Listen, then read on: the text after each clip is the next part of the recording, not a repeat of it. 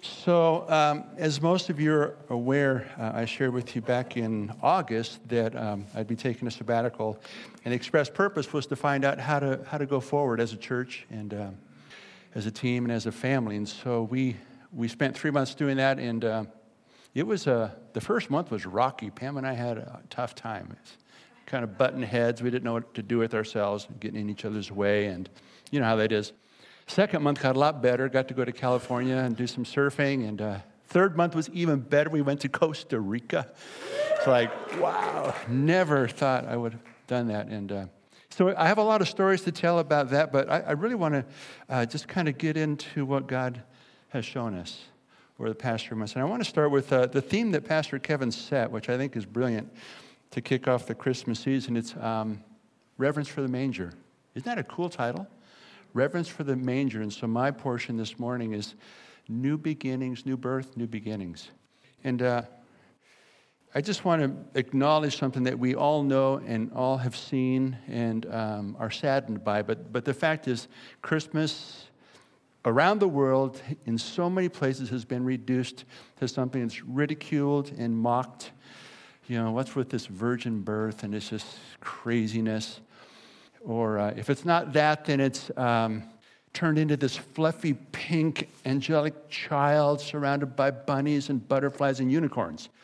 You know, and uh, neither of those really inspires reverence when you consider the manger. When you think about the fact that God became an embryo and chose to gestate for nine months in the womb of a teenage girl.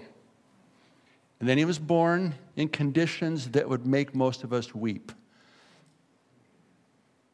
And there was nowhere else to lay him for his mother Mary except in a feeding trough.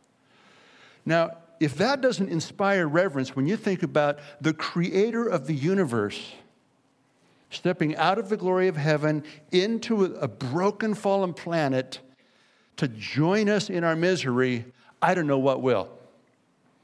God took an amazing step toward reconciling us to Him when He did that. That ought to inspire reverence for us. I mean, this is God Almighty. But we need a good working definition. And, um, you know, the word reverence appears in a lot of places in the Bible, but uh, there's one spot that I love. It's Psalm 130, verses 3 through 5.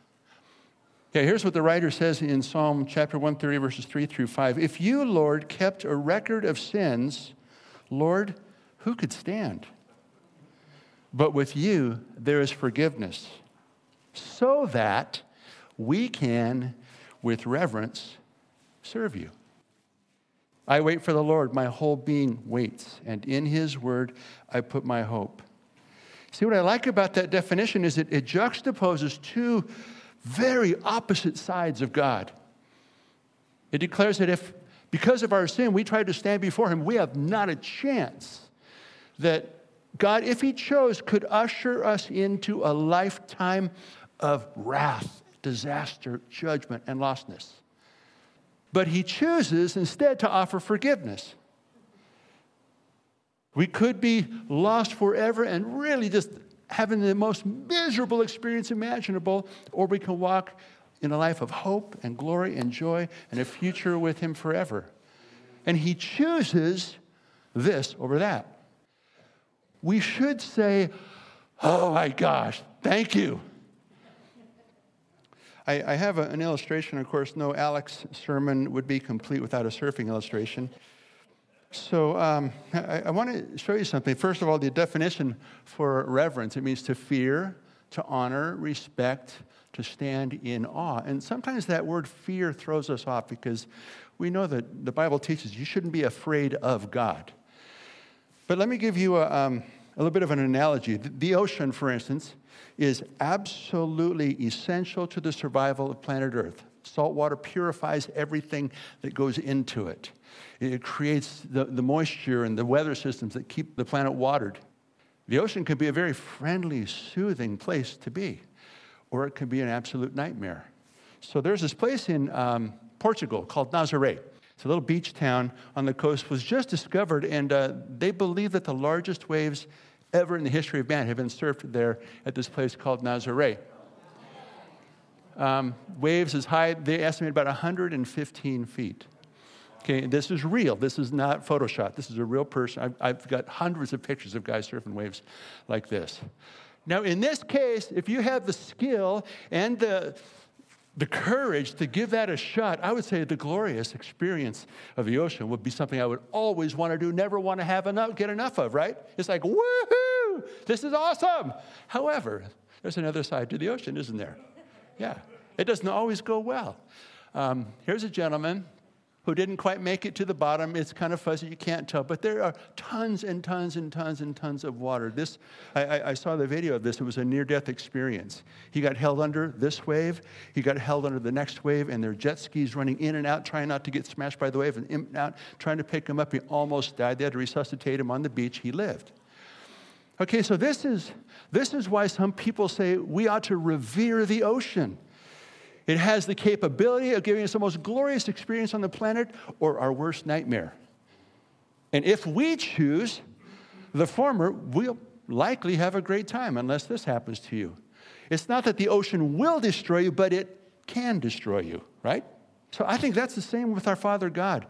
He can exile us to a lifetime in eternal damnation, but He chooses not to. Just because He can doesn't mean He will.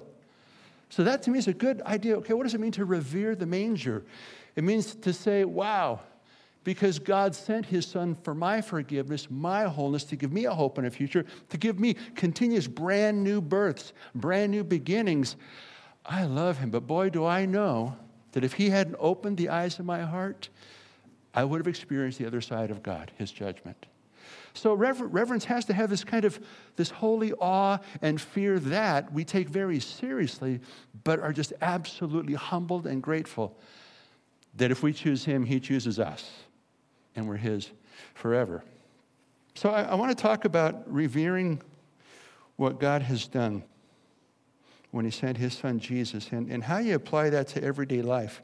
What does it mean to revere what happened there on that day Jesus was born? Well, I think in an application that we can all relate to, it has to do with trusting the new thing that God is doing in us. If He can do a miracle like give birth to Jesus, He can do miracles among us. Um, while we were on sabbatical, Pam and I, we only came to church once physically, but we watched a whole lot of Sundays. I'm, t- I'm so glad we do live streaming. I'll tell you, the worship alone, I mean, I'm just like going, ah, I'm in my pajamas in my bedroom going, ah, like this, you know. I mean, literally, I was just caught up in worship. And then uh, just to hear the sermons and uh, to see the team just come together, it's been like, this is our church. Wow, I was so impressed. I was absolutely blessed and blown away. I saw Pastor Kevin speak with such authority and confidence. Has he just become a different person or what? Yeah, it's been unbelievable. Um, I watched Ashley and Eric and Ben and Brandon leading worship with such an anointing, and I was just being caught up. I mean, even on the Sundays, I mean, you know, there are Sundays when, eh, musically it's not that great. It just happens. We've all done it. But yet the Holy Spirit is still moving, and because of who you are, you don't ever let that stop you. You just like, in, all in. I'm going, this is our church. I am so proud to be a part of this. And then we saw Marcy just rise to the call as our new children's pastor. And uh, yeah, unbelievable. And she's got some big shoes to fill, you know. I don't mean size wise, I mean Pam wise. And, uh, and yet she's just like taking it on. It's really impressive. Um, I saw a lot of our guest speakers, Jason Miles, you spoke with such humility when you talked about taming the tongue. And then I saw um, Dana, you know, your, your insights into the word were so fresh and new for Pam, and I always go, wow, that was so great. I got more about you later. Adrian, of course, in my humble opinion, knocked it out of the park every time. That girl can preach. And uh, then Bakhtiar, how precious was he, right? Uh, yeah, he talked about the wisdom of the world versus the wisdom of heaven. And uh, but he had a better term for it. He goes, You could be stupid or you could be smart. I love that. It was so down to earth. By the way, you may not know this, but um, early on when, when Bakhtiar and his family started coming, I had a hard time spelling his name. I couldn't remember it. I couldn't say it. And, uh, you know, a lot of us were having that problem. And uh, we were at a men's retreat, or he came by here one day and, and he said, How about this? Just call me Akka. Aka, simple word, simple word. And so we're going, oh, thank you, it's so much easier. So we've been calling him Aka from then on, you know, men's retreat, hey, Aka this, Aka that, everybody's calling Aka. One day I decided, I got to ask him what that means. So I did. I said, Aka, uh, what does Aka mean? He goes, it means my king.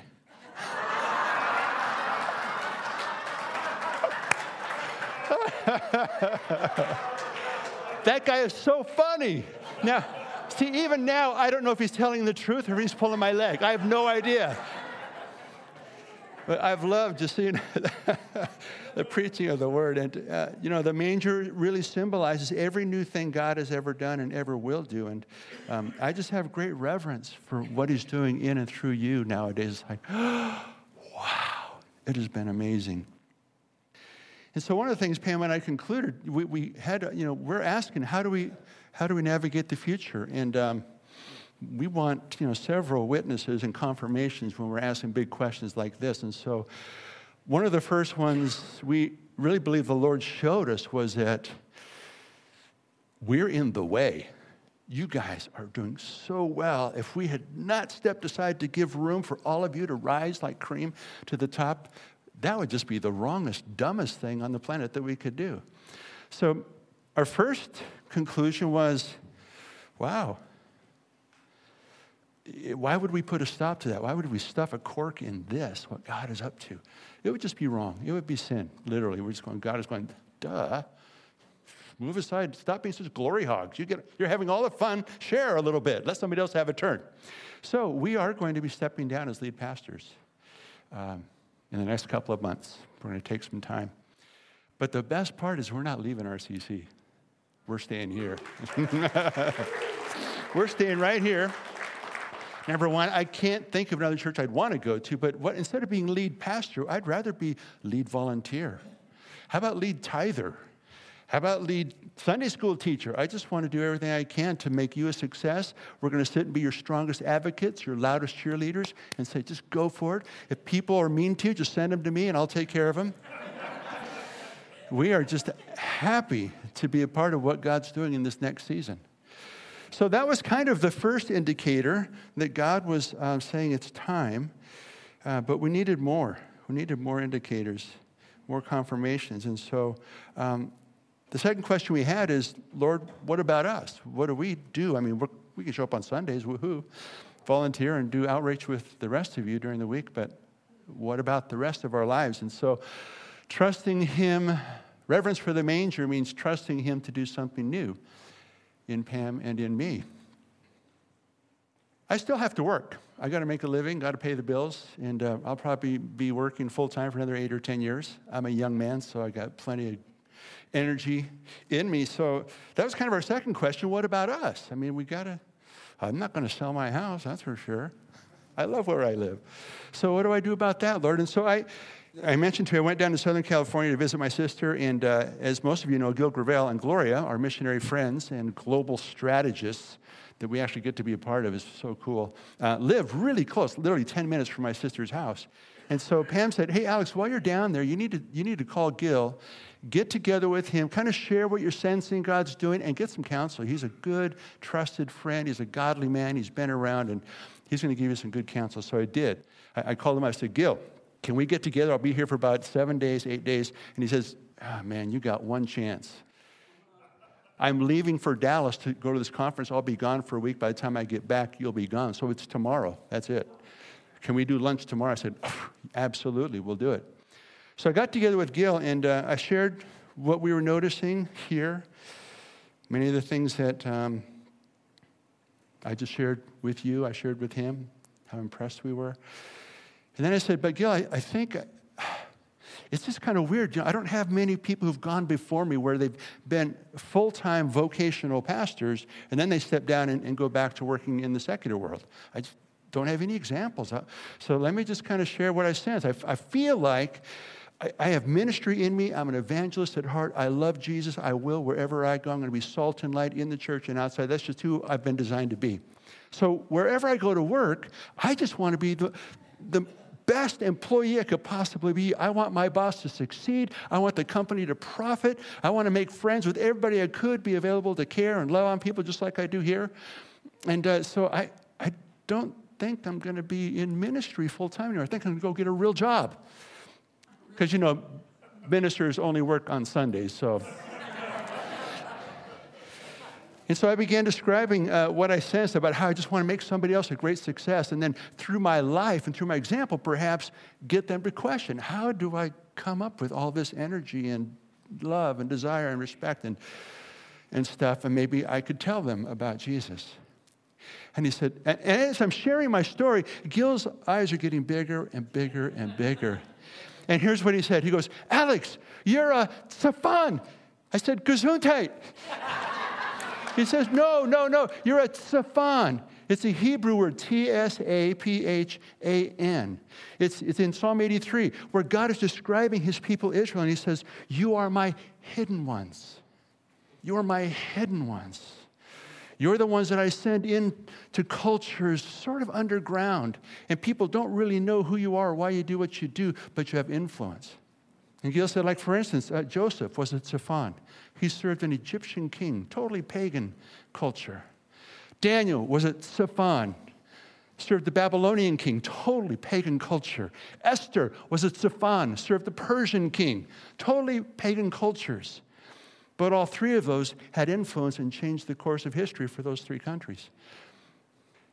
And he said, You know, this conference I'm going to in Dallas tomorrow, here's what it's all about. I've been invited to be one of the keynote speakers, and there will be missions organizations from around the world. The Southern Baptist Mission is like the largest mission sending organization.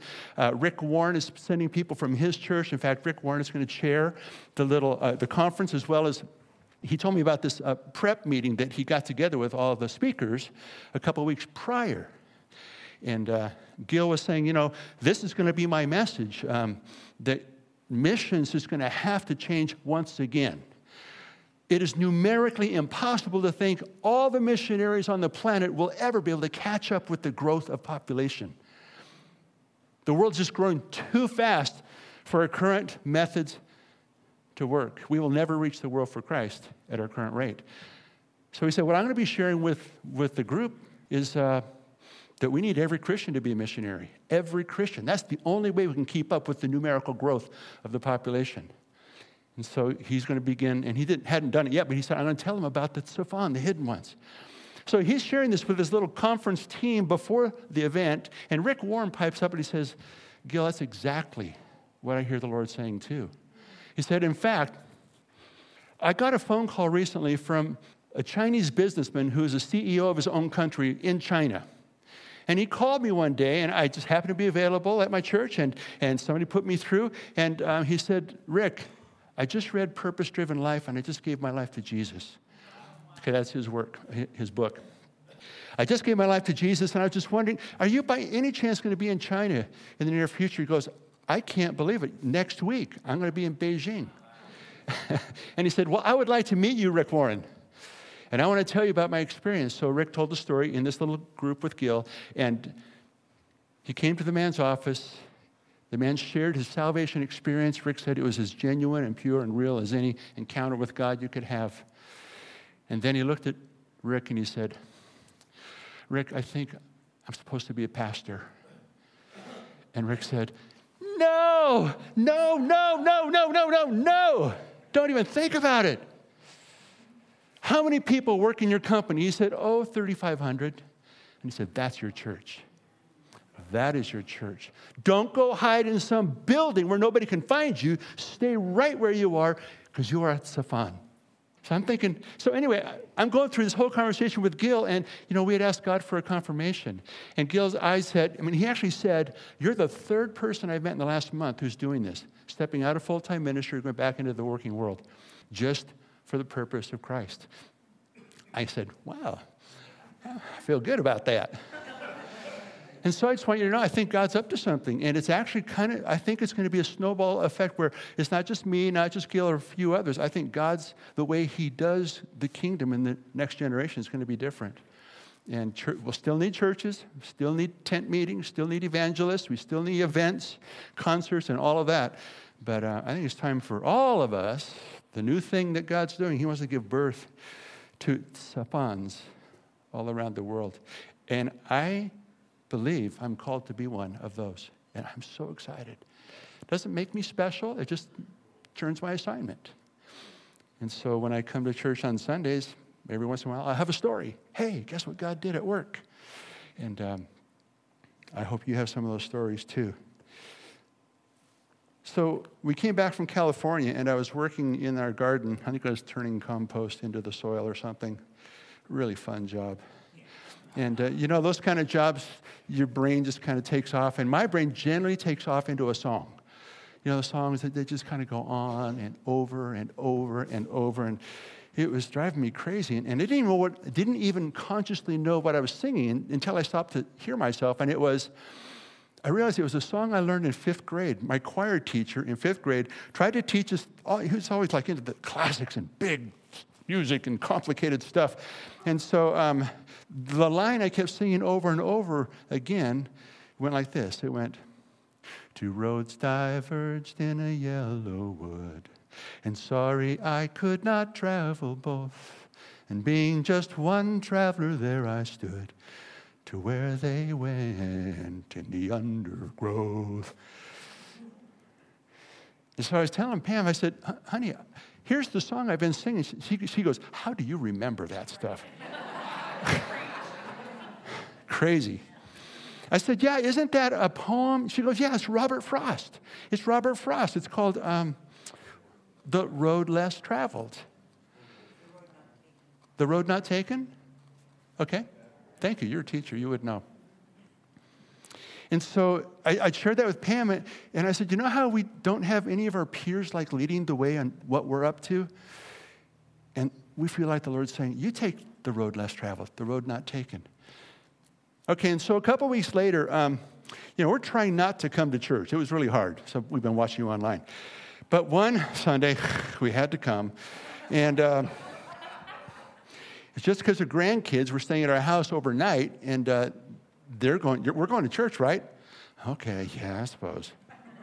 I'm being sarcastic. It just happened the Sunday we came was when Dana shared a story, a parable that he wrote about those two roads. Do you remember that? It was about the fruit and the, the woman who had the cart full of fruit, the other one where it's all just rocky and was dying, but it's well traveled. And so Pam and I were sitting right about where we are now, we believe God spoke to us prophetically, Dana, right through you. And I'm sure you had no idea. And um, so I, am sharing this because I, I think you can be confident that God has spoken to us. It's time for us to just shift gears a little bit.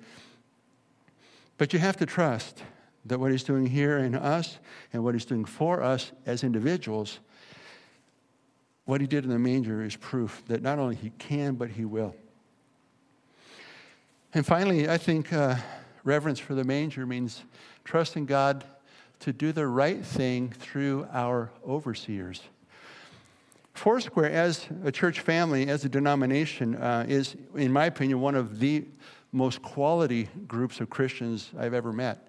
And the reason for that is because from the top, the president, all the way down to our supervisor, whose office is in Tacoma, there's such approachability, down to earth humility and just like no, there are no big wigs in our organization. Everybody has this mutual respect from the, the youngest pioneer pastor to the oldest saint who's retired. And so I love them, and, and relationship is really Foursquare's strength as a church family. But Foursquare still has a structure that they have to follow. They, they've agreed to some certain bylaws, and when this event happens, this is how we respond. And so their response when they hear that a church is going to lose a lead pastor for whatever reason, good, bad, or indifferent reasons, and they need another pastor to take his place, um, that's the supervisor's job. The local guy, and Dave oversees, I'm not sure, 150 churches, so it's, it's a big job. But we know Dave pretty well, and um, he's been here. He, he actually led Pam in her ordination on a Sunday night, I think. So it's Dave's responsibility to replace me. And so um, we've been talking with Dave both in person and on the phone a little bit and um, asking him how to proceed. And he said, Well, here's what I'd like to do. I'm not going to do it the way our predecessors did it. You see, back in the old days, and we both were around when this happened to people that we know and love, if a pastor had to step down for whatever reason, the brilliant wisdom of our overseers back in the day would be to just bring some rock star from some other church from somewhere around the country and then have him step in. And for some reason, the, the uh, conventional wisdom was let him fire everybody who's currently on the team and build his own team. That's the way to do it. Dave said, It's about the stupidest thing I ever heard. And he said, I am not going to do that at RCC. That is not who I am. He says, Because I believe that what God has been doing there among you is something he wants to continue to do. I revere and respect what God's been up to in you and through you. And I believe that what your leadership understands and knows about ministry and about one another is probably the best place to get input on who should be next. Now, see, I can trust that kind of leadership. I can submit myself to an overseer who understands that it's not up to him. He's not a big power broker. The Holy Spirit is the power broker, and he gets to make the last word, to have the last word. And so, if we're going to trust in the manger, I mean, did God consult you before he sent his son? No, of course not. He just did it on his own time, in his own way, and the absolute blessing of the appearance of Christ has changed all of our lives. So if he can do the hardest thing on the planet in history, certainly he can do this. Amen? So though we are all fallible human beings and we submit to fallible human beings who are overseers, I, I think there's safety in submission. I, I believe in the chain of authority because I think it's ordained by God. So, what Dave is going to do in January is come and meet with our, our council and our leadership team, and that'll include several of you. And he's going to interview, and he's actually done this a few times, this process with a few churches where he's going to really ask some good questions about past, present, and future, and about what each of you think God is doing. Not all of us, we have to limit the team, but he's going to get some feedback and try to put, piece together a person that can perhaps take RCC to the next place. Well, Pam and I have already told Dave we have a recommendation. We think Kevin's the guy.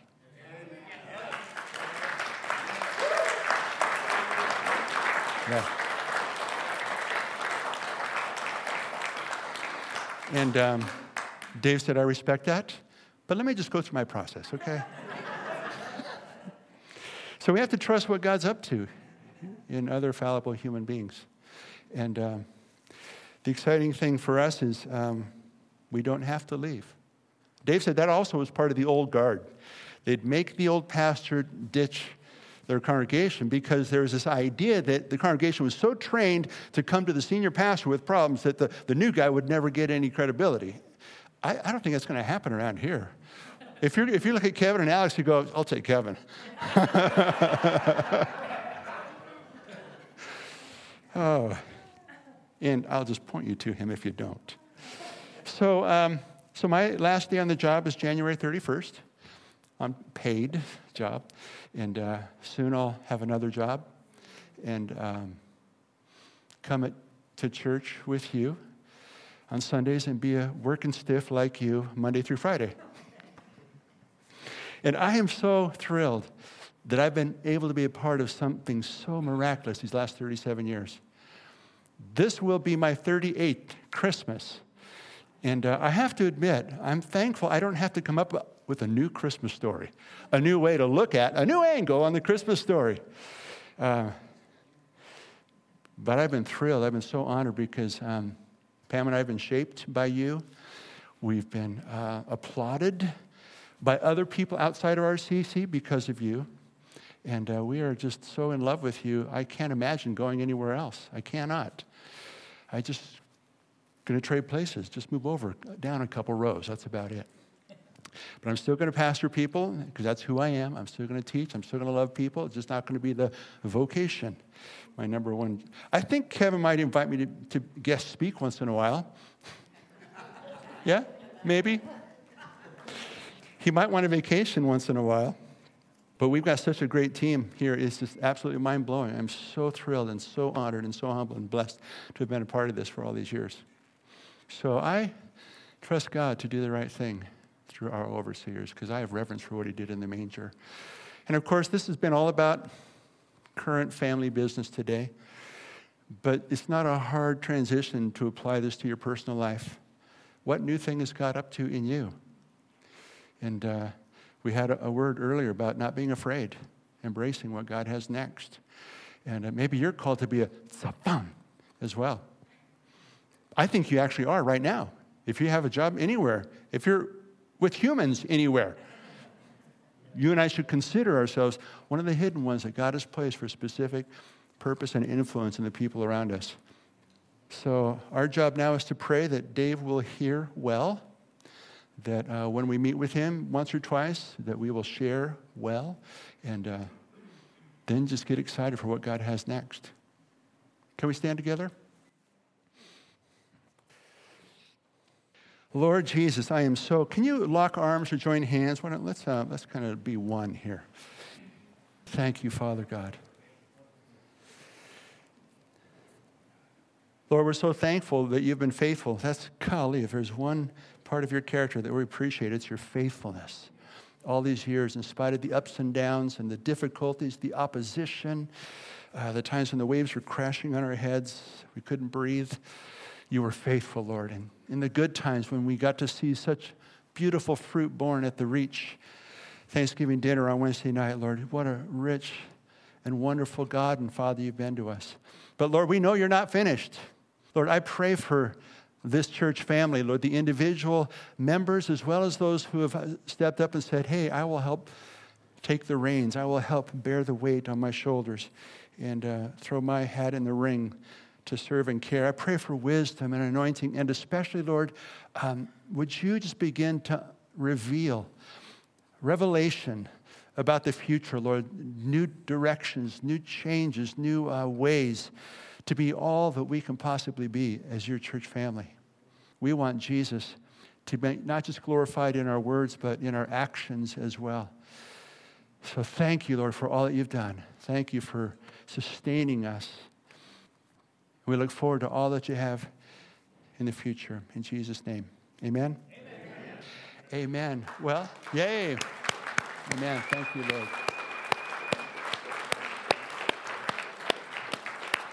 I, uh, I've asked Kevin if I can preach a couple times in December, and uh, we're going to stay on the theme that he chose for Christmas, and then a couple more times in January. And hopefully by the end of January, we'll, we'll have heard from Dave Veach about uh, what happens next. So we'll keep you posted, okay? Sound good? God bless you. See you next Sunday.